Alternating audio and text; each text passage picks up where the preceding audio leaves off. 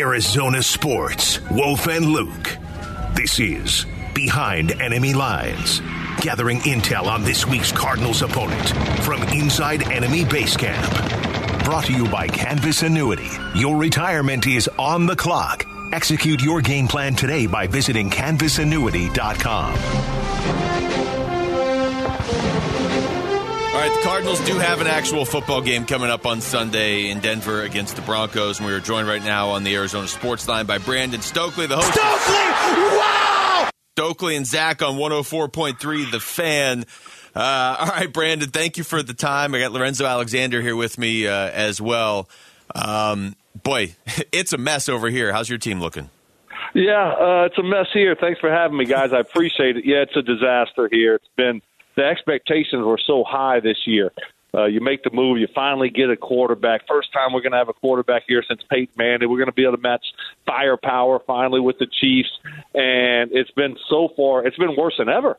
That's the problem. It hasn't even been close to being good enough. And you're supposed to be having a new head coach, an offensive-minded head coach that's going to, you know, bring some of that new age stuff here with Russell. And man, it has fallen so flat on its face, and it's been a national punchline, it seems like, week in and week out. So, yeah, that's how things are going over here. Sounds familiar.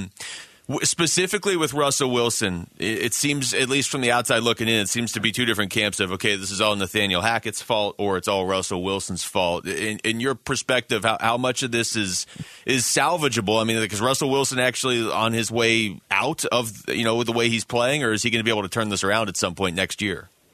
Yeah, I mean, I think everyone shares blame here when you look at, you know, how bad it's been. It's not just Russ. He's played awful, obviously. But on top of that, Nathaniel Hackett hasn't helped himself with how he handled training camp, how he went about the practices, the structure of training camp, and the injuries that they've had. But certainly, you know, they signed Russ to the big contract extension during training camp, and that thing they had 2 years left on the contract, so that thing's not going anywhere. It's going to be hard to get out from under it, at least for the next year or so. So you're going to be stuck with that for a couple years at the minimum moving forward. So I think moving forward, I don't think Hackett is back. I'd take a miracle for him to get back.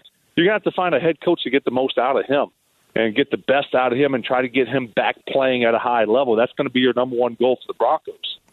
So as the Cardinals defense, and how you doing? This is Lorenzo Alexander. As the Cardinals defense, looking at this Denver's offense, what are some of the things that Russell Wilson and his offense is struggling at, like some tangible things? Has it been turning the ball over? Has it been, red zone efficiency?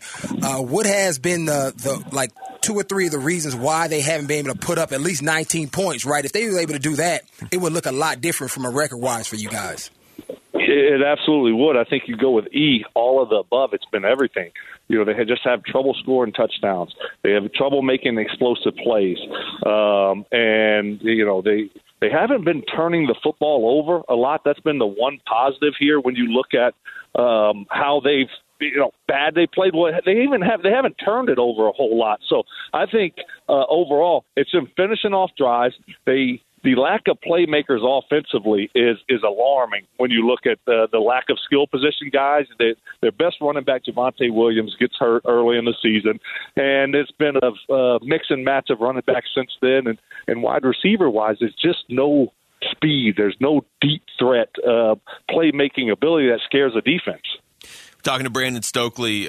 Brandon, the defense of the Denver Broncos has been outstanding. Zoe just mentioned it. If they were just able to score 19 points each week, you'd be 10-3 if you could do it in regulation each week. What has been so good about that defense? And I guess the second part of that question is there a rift forming on that team? If I'm on the defense and we're holding the opposition to, 16, 17 points a game and we're losing every week, I would think that would wear on me.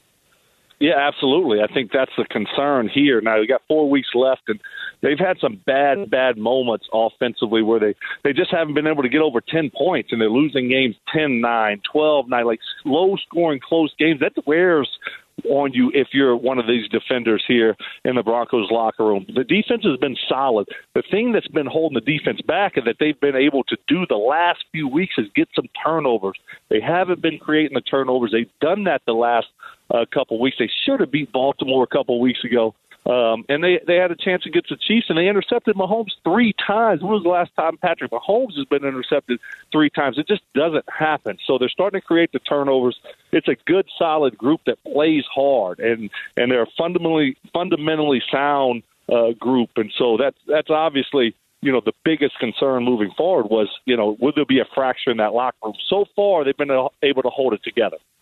Going back to Russell Wilson for a second, he's questionable for this game. Is there any sort of update that you guys are hearing? I talked, I think, actually to a couple guys from your station yesterday, and they were saying they were expecting him to play, but that was more of a gut feeling than anything else at that point. Yeah, I think that's what you're going to see. Look, Russ is going to show up and compete. That's one thing you got to give him credit for. He's not backing down from a challenge.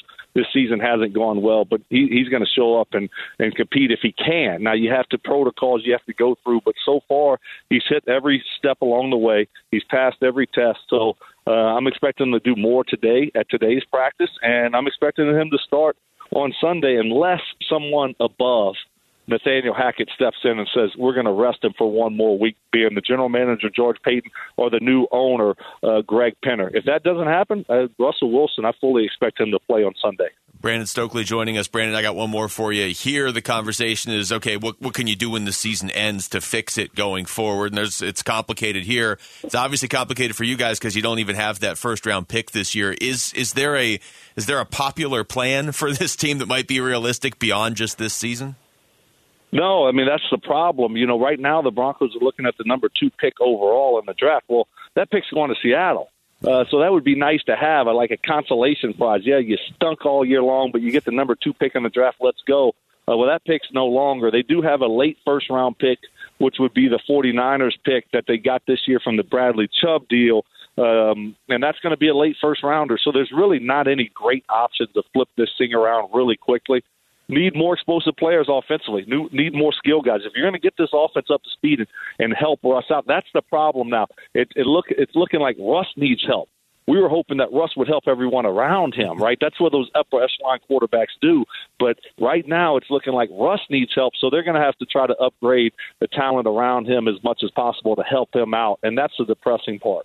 Brandon, we appreciate the time, man. Should be a very interesting game on Sunday. Hey, thanks for having me, guys. I appreciate it. Thanks a lot. Brandon.